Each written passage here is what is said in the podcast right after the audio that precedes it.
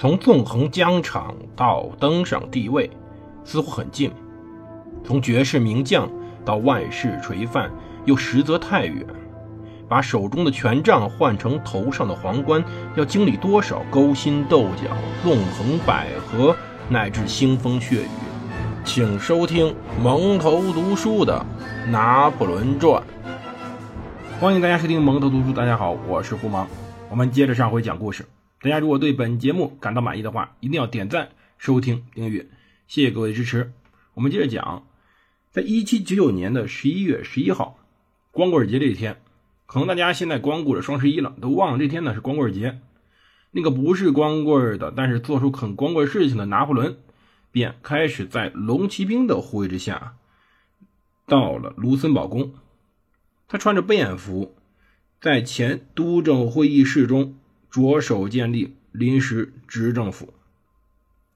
前天啊，他已经完成了物业政变，但是大家以为这个政变就完事了吗？绝对不是。拿破仑的目标是自己登上最高权位，而不是与另外两位共享。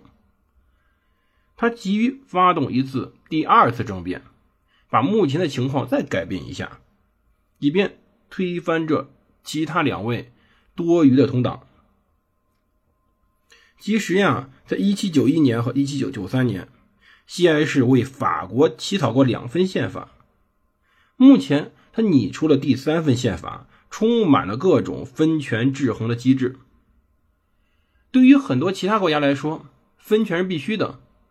比如像美国，三权分立，总统呢看似权力很大，实则权力很小。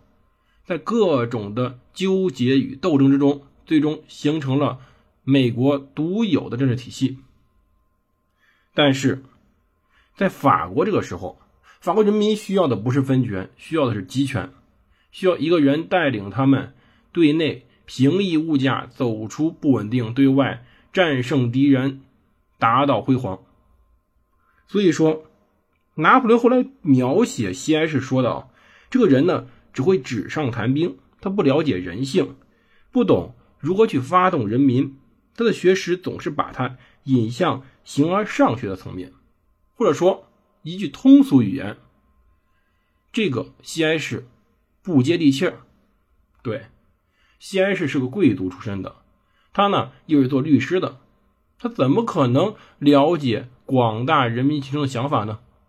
拿破仑则不一样，尽管同样是贵族，但他喜欢待在士兵中间，因此他一定比这位律师更多的了解广大的贫困老百姓在想什么。这三位执政第一次开会。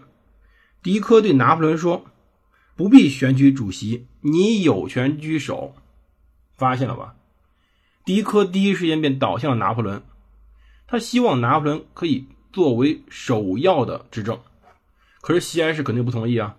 我们之前讲过，西安是一开始认为拿破仑只是他的刀而已，现在倒霉了，拿破仑成了他的主子，他自然不会满意。西安市闻言皱着眉头。拿破仑最后呢提出一个折中方案，说建议三人按照姓氏字母顺序轮流当二十四小时首脑。可是没办法，他拿破仑叫拿破仑·波拿巴，对，波拿巴仍然是 B 开头的，他仍然是当第一个。于是呢。没办法，这种折中方案，西安市还得同意啊，因为三个人总得有人当头吧。西安市也没办法说我当头啊，总不能说按照字母顺序倒着来排。所以说呢，拿破仑坐在桌子中央大椅子上，这里原来是督政府督政主席的位置，拿破仑坐在这儿就没打算走。后来呢，他天天坐那儿，他开始催促迪克和西安市来吧，宣誓吧，我们很急的。执政会议这时候实际上是执政核心，但是毕竟只有三人参加，所以实际上谁是主席并不重要。大部分议题是拿破仑想出来的，他也推着这些议题向前进展。政变后第二天，室内张贴拿破仑相关发言，他描述了政变，称二十个刺客冲我胸口扑来，对，变二十个了。之前呢，还是说菊园厅里有一个人拿匕首刺他，这时候变二十个刺客了。然后说要求国民团结，但他实际上他这一次整个的布告中没有提迪克和西安市。他写道：“赶走煽动者后，稳定、保护与自由的思想已经各自回归恰当的位置。”这番话迎合了当时法国人。法国人其实很厌倦督政府这种低效、无组织，甚至还有贪污腐败。他认为这位常胜将军拿破仑管理政府至少不会比督政府更差吧？因此，他们很欢迎这位将军来继续引领他们前进。拿破仑第一天最主要干的一个事儿叫宣传。作为常年在前线上打仗的将军，他知道怎么宣传才能为自己谋求最大的利益。他之前。经常扩大自己的战果，或者谎报自己的军情，瞒报自己的死亡。他经常这样干。我们不能说这样是错的，因为这样他可以拿到更多的利益，拿到更多的资源，以便于继续扩大战果。因为人们总是会去愿意相信这些，这个没办法。但是问题在于西安市则不是重视这些。西安市，我们反复讲，他有点不接地气儿，他没有了解到舆论有多么重要。他没有这么积极，所以说，实际上拿破仑的宣传人员忙了一晚上，全程在印刷布告，并且贴贴遍全城。当时奉命起草新宪法的五十人临时委员会内部又开始组织一个七人的理事会，理事会主席布莱德拉莫尔特去西安市公寓接受宪法，但西安市能给他看的只是一捆笔记。这时候，西安市确实是个法学专家，他对于宪法有很多想法。两个人坐下，拟出第一份草稿。后来，前吉伦特党人、宪法专家皮埃尔多努继续完善它。没有过多久，勒德雷尔警告拿破仑说：“西安市计划要另为两名执政，分主内外，并设立一个大选长监督他们。复杂的分权体制中，名流们掌握着参议院，只有他们可以罢黜大选长。”西安市这时候充满了古代希腊的理想化，他自比为哲学王，就柏拉图所提的哲学王，而狄科和拿破仑都是他的执政，一个处理内政，一个统帅外军。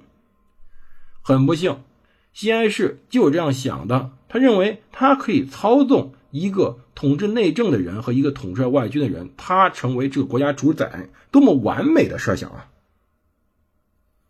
可是。这事儿哪有那么简单呀？我们可以想想，西安市在想的，实际上仍然是一套通过复杂的程序互相监督、互相制衡，从到他这里达到一种权力汇总的办法。实际上，并没有对之前的旧有体制进行彻底的改变，或者说，西安市仍然是旧有体制的捍卫者，只是说。这一次，他把原来督政府和督政们拉下来，他成为了新的主子。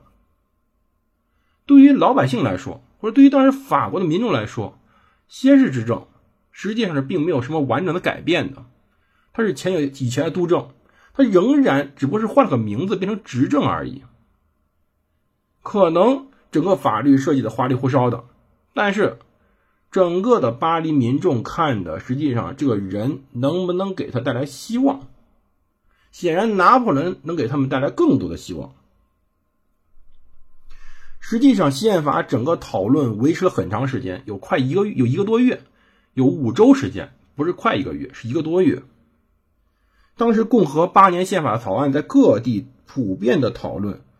当时，乌越党人组成的各种非正式委员会或者附属委员会，各种人在激烈讨论宪法。争论期间，多数人开始认为权力应当更集中。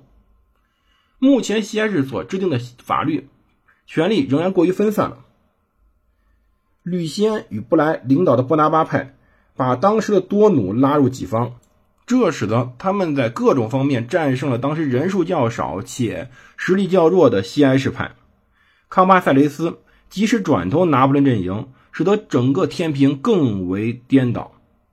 布莱最后在临时委员会明言，他们的使命是让拿破仑做第一执政。授予他十年决策权，而且他们不能安排什么大议长或者大选长来监督他，只需要为他设置顾问机构——国家参政院，立法东议将归他专属。实际上，关于共和八年宪法的斗争，实际上就是一场关于当时整个法国将来用一种什么，是否用一种新的体制，还是用旧有体制去继续下去一个斗争。拿破仑实际上是想彻底拍开当时的西安市与迪科。而西安市则希望把迪科和拿破仑作为自己的两只手来使用。显然，核心便集中于宪法斗争之上。究竟到底最后谁能胜利，谁会失败？我们下期再讲。别忘了，我们现在正在举行一淘 APP 的活动，下载一淘 APP 注册，搜索“拿破仑”便能拿到八元红包，同时进行消费。同步购物车还可以得到百分之三十的返利，各位，谢谢各位听友支持，我们下期再见。